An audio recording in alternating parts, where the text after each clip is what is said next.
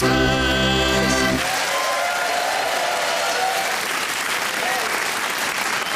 Ladies and gentlemen, herzlich willkommen. Welcome to Henning Knows Best. Give it up for Otto Kuhnle. Er ist Herr Kuhnle, the funniest man from Düsseldorf and the Fatherland's foremost Jodelmeister, and more from him in a little while. Probably I should uh, quickly introduce myself. My name is Henning. I am the German comedy ambassador to the United Kingdom. Uh, uh, it's not the easiest of jobs.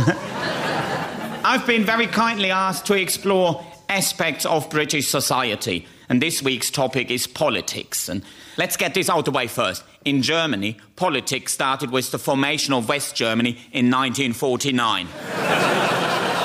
no one knows what happened prior to that, and that's that. Thank you very much.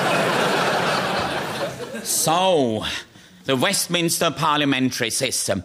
I've only been living here for a few years, so I'm not too sure about some of the facts, but luckily, British politics is not about facts. you have positive body language, the trendiest haircut, and which leader's wife wears the tightest outfit.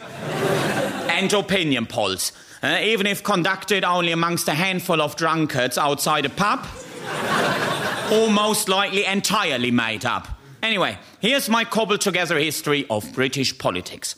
It all seems to have started in 1215, when King John grudgingly agreed to let Parliament look after some of the small stuff, such as gypsy punching and buying hobnobs. However, this power went to the people's heads, and in 1649 they decided they couldn't manage by themselves and chopped the king's head off on Whitehall, which then became a whole street full of people dealing with gypsy punching and hobnob buying paperwork.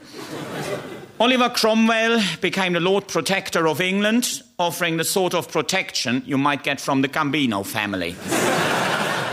But people quickly tired of the lack of royal weddings and having nobody to open daycare centres.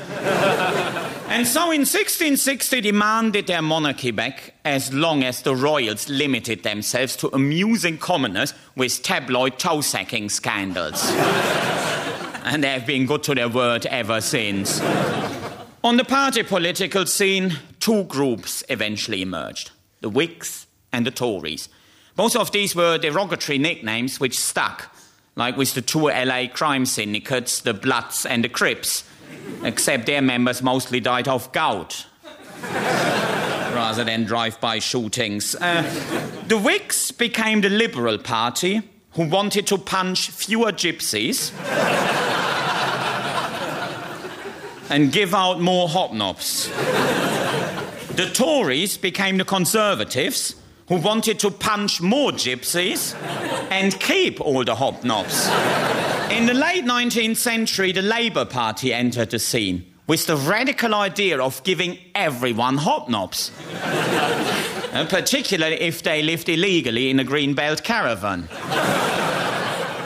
And today, the Conservatives are the party of the idle rich and the exhausted middle class. Their greatest leader was Mrs. Thatcher, who convinced the population there is no shame in going to work. yeah, that's the problem with an audience that's all in here on free tickets.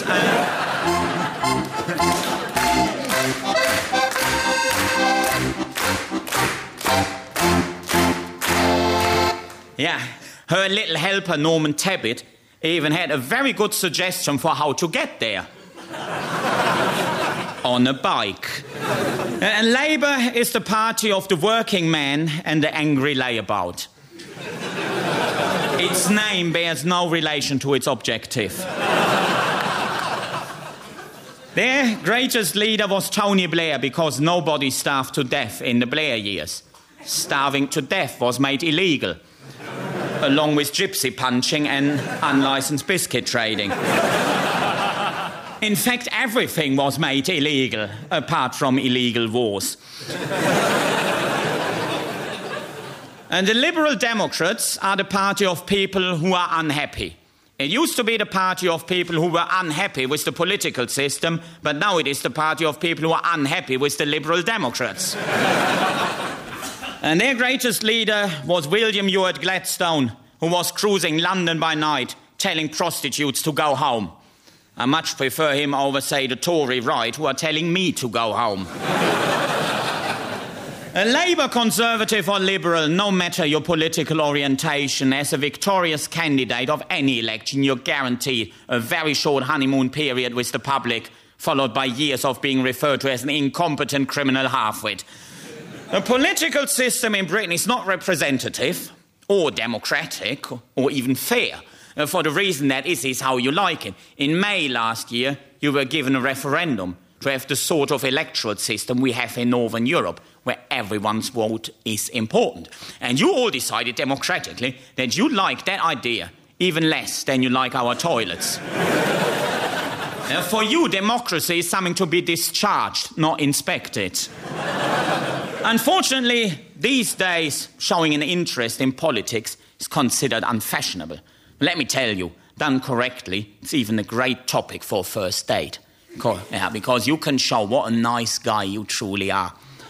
I vote for the Greens because they're good to the environment, and the environment is good to animals, and I really like animals. Eh, in fact, I like nothing better than watching internet footage of a little sneezing panda, um, puppies and kittens playing in a laundry basket with towels on their heads. So endearing. Now take off your clothes. At this point, I must point out I'm not voting for the Greens. I obviously vote for the UK Independence Party. Uh, they're serious about implementing Otto von Bismarck's 19th century plan of keeping Britain isolated.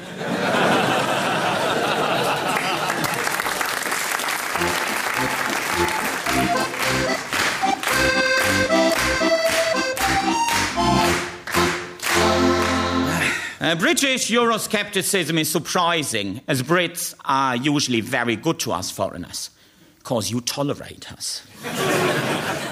Thank you. You're not welcoming us. You don't go that far, but you do tolerate us. yeah. It's a great British virtue, that tolerance in it. Now, what is tolerance? Let's have a butcher's in uh, the Oxford English Dictionary.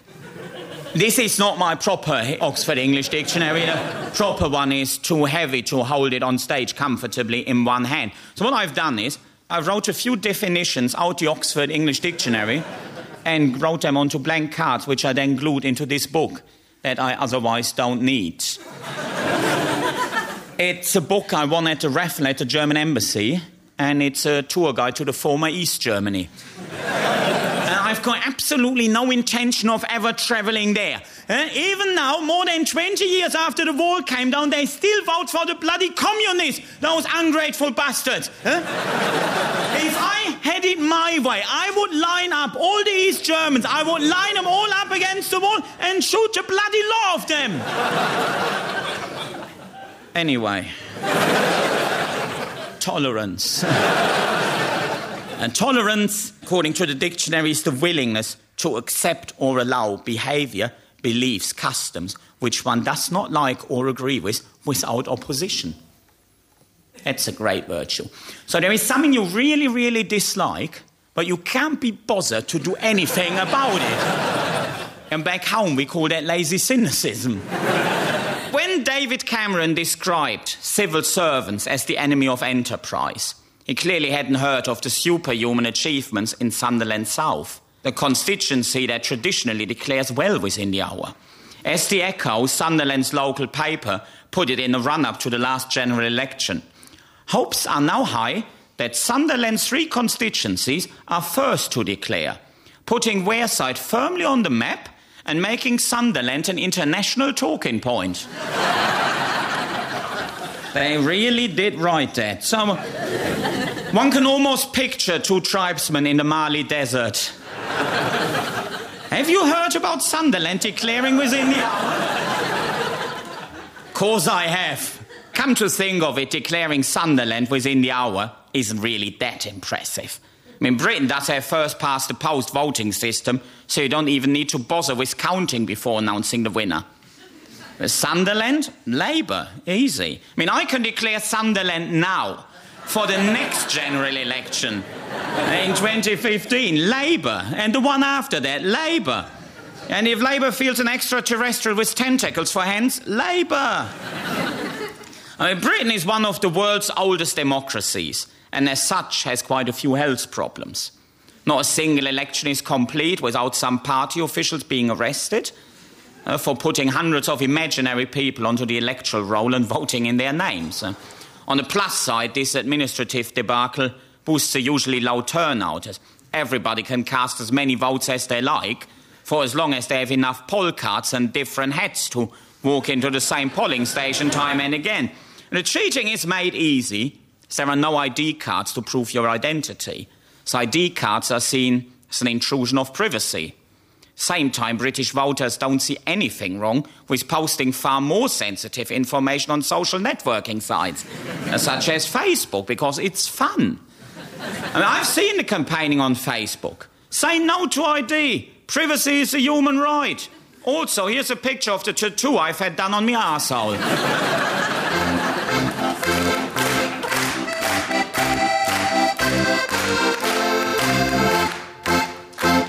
British politicians are despised by their electorate for many reasons. For example, their dullness, a much underrated quality. Silvio Berlusconi and Robert Mugabe, they're not dull. But you wouldn't want to be governed by either of those as they're bonkers. A uh, far worse quality in a politician. Dullness equals stability. Germany only had eight chancellors since 1949 each of them slightly duller than the last.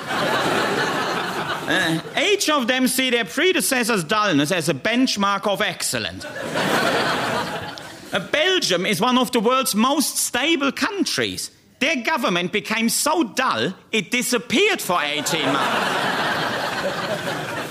Uh, and the country did great by European standards. Um, British politics became interesting once in 1963 when it was discovered that the Minister of War, John Profumo, had the same prostitute as a Russian spy.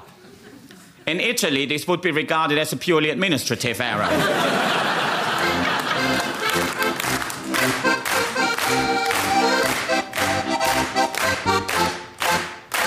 the one thing more hated in politicians than dullness is thoroughness. When, after the last general election, Nick Clegg took a few days before deciding whom to enter a coalition with, the British public was outraged.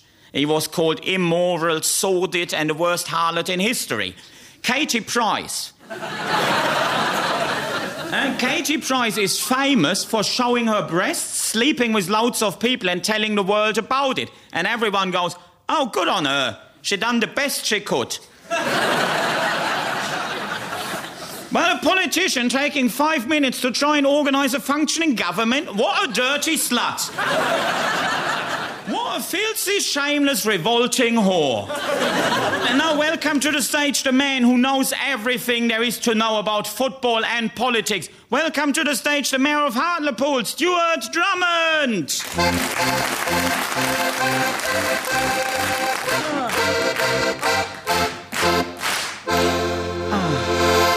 Well, uh, how did you become mayor of Hartlepool? It's a tremendous story. It was an accident. Um, I used to be the mascot for Hartlepool United, so I used to dress up on a Saturday as a seven foot monkey, uh, H'Angus the monkey. And I was always looking for something new, a bit of publicity for the club. And I wanted to stand in the general election in 2000. Um, but Peter Mandelson was Hartlepool's MP at the time, and he was also the president of Hartlepool United, so the club said no, no, no. So then um, we had a referendum to have an elected mayor, and, and it was a yes. And uh, so I persuaded our chairman to lend me the £500 to stand for a bit of a laugh, and I won. yeah.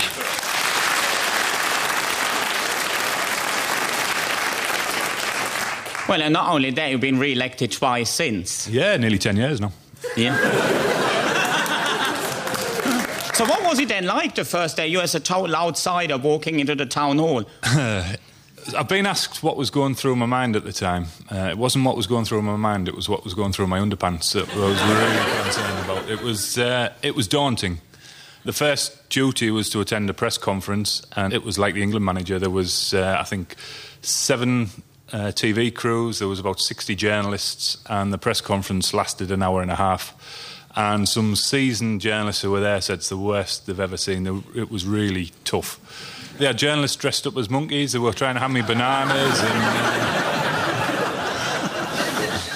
but I came through that, and I thought, well, if I can handle that, I can handle anything. One of your election promises was to hand out free bananas, and, and yeah.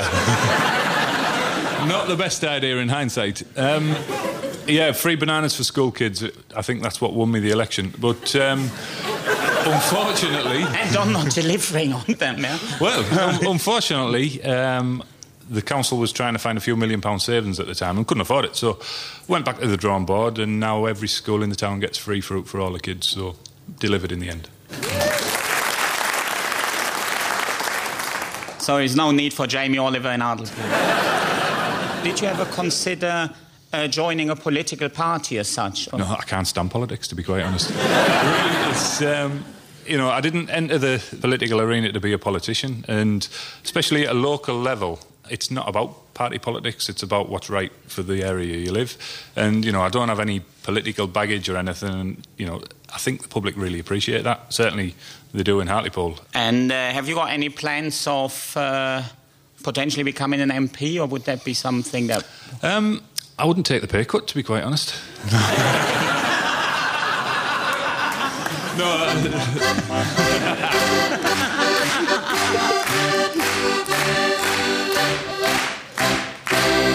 No, to be fair, you can do a hell of a lot more for the town as a mayor than you could ever do for it as an MP. So there is a list of the world's most popular mayors. World mayors, yeah, they have uh, every two years they have a, and there's about 400 entries from around the world. And I think last year the mayor of Mexico City won it, uh, Marcus Ebrard, but I come tenth, which was uh, pretty good. Fantastic.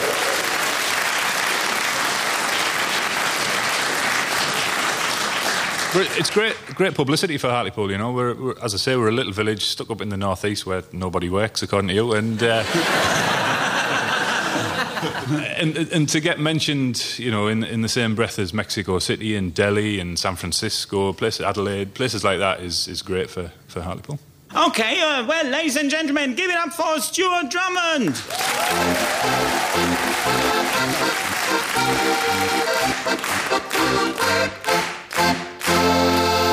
You had some ambition of uh, entering politics, haven't you?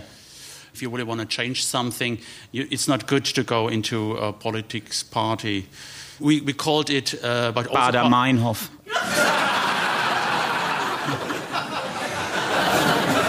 Please don't mention that here. The only people more hated than MPs are MEPs, members of the European Parliament. And British people think they're losing powers to Europe, but you're not we are all losing power to China. I mean, I used to live on a quiet street in Tooting, South London, in it. Governor. Uh, I'm not living there anymore because I moved away when SatNav started telling drivers that my street is a great shortcut on the way from central London to the Dover ferry terminal.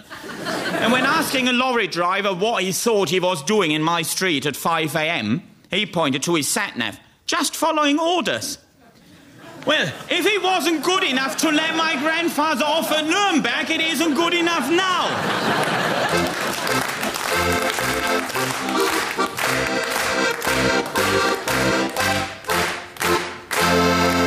My street in Tooting is now a 14 hour traffic jam. And because the people in the Tom Tom factory in Shanghai decided that's how things have to be. In the good old days, say two and a half years ago. Uh, you could air your grievances and protest outside the town hall. These days, you would have to protest outside some software company in China. And that's only advisable if you like the taste of bullets. Uh, uh, we do live in a global world. And that's why I don't understand the absurd debate here in Britain. The debate if Britain is in Europe or not. Get a map.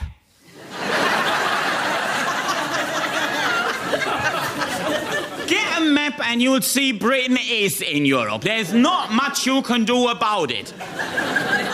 Iceland believes it's in Europe.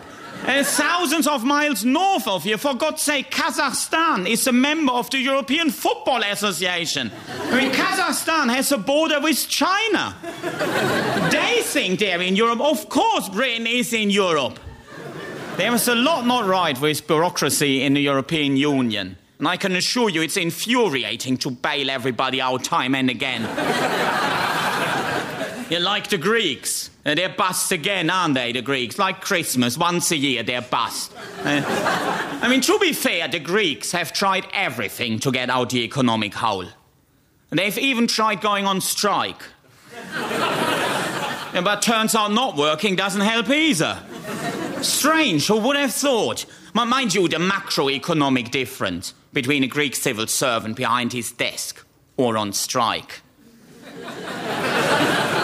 Negligible. I mean, them turning up in the mornings is never more than a nice gesture.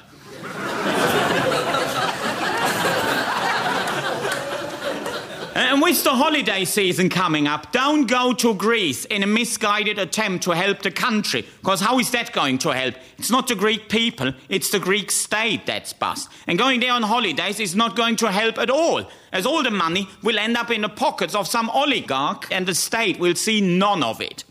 If you're serious about helping Greece, you must go on holidays to Germany.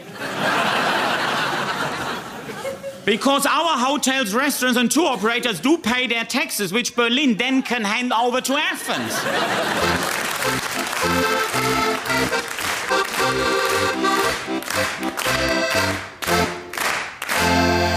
If the Greek air traffic controllers had any decency, they would be rerouting all incoming flights to Germany.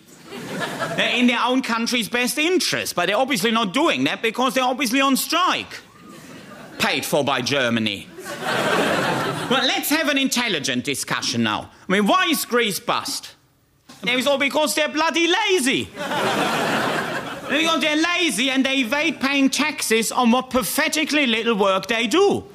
And it's all overseen by inept civil servants. That's why they're bust. Or so I thought, but apparently I'm wrong. The Greek MP, Margaritis Simas, uh, explained her country's in the doldrums not because of widespread corruption or contempt for the state and non existent work ethics. No, no, no, no, nothing to do with that. And she said Greece is bust because Germany had not paid them war reparations. you couldn't make it up. I don't want to go all little, John, now. Eh, I mean, dare they blame their current financial problems on some goings on in the fatherland 70 years previously? It's ridiculous. Also, people always seem to overestimate the financial benefit of losing World War II.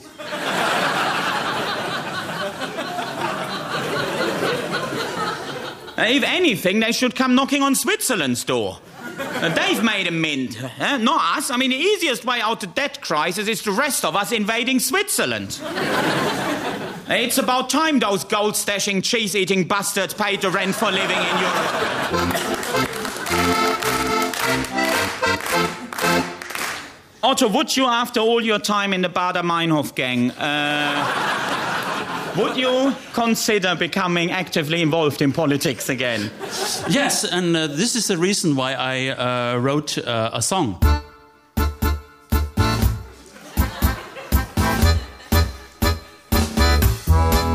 I'm made for politics, I believe.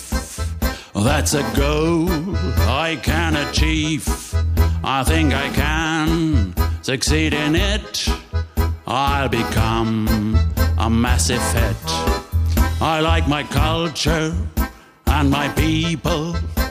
I shout it from every steeple.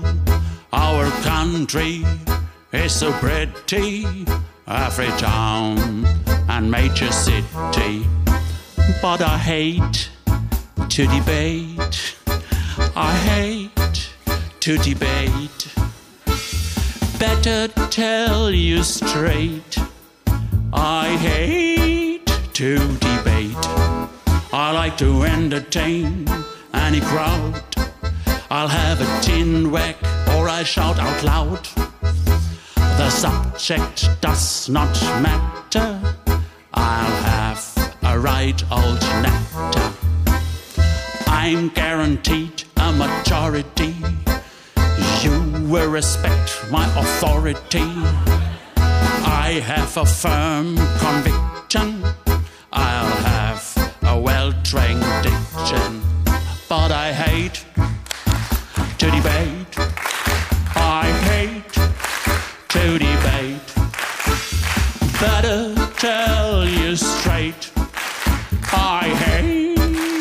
To debate. Democracy is overrated. Decision making hugely complicated. I would tolerate in my dominion everyone who shares my profound opinion. It's in all of our interest that democracy is put to rest. So welcome on the trip to my lovely dictatorship.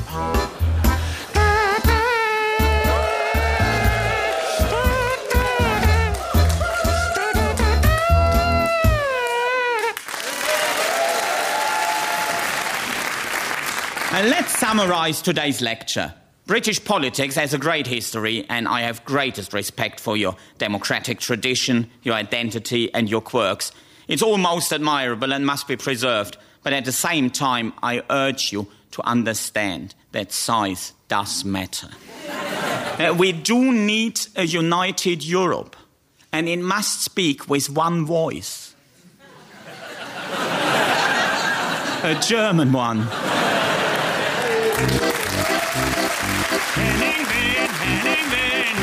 He knows best.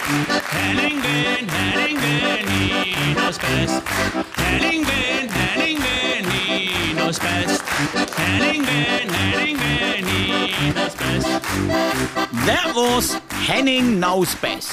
Hosted by Henning Wehn, that's me, and featured Stuart Drummond and der wunderbare Otto Kuhnle. It was written by the cast and Ken Valentine and Liam Malone. It was produced by Paul Russell and was an open mic production for BBC Radio 2. Henning he knows best. Henning Wehn, he knows best.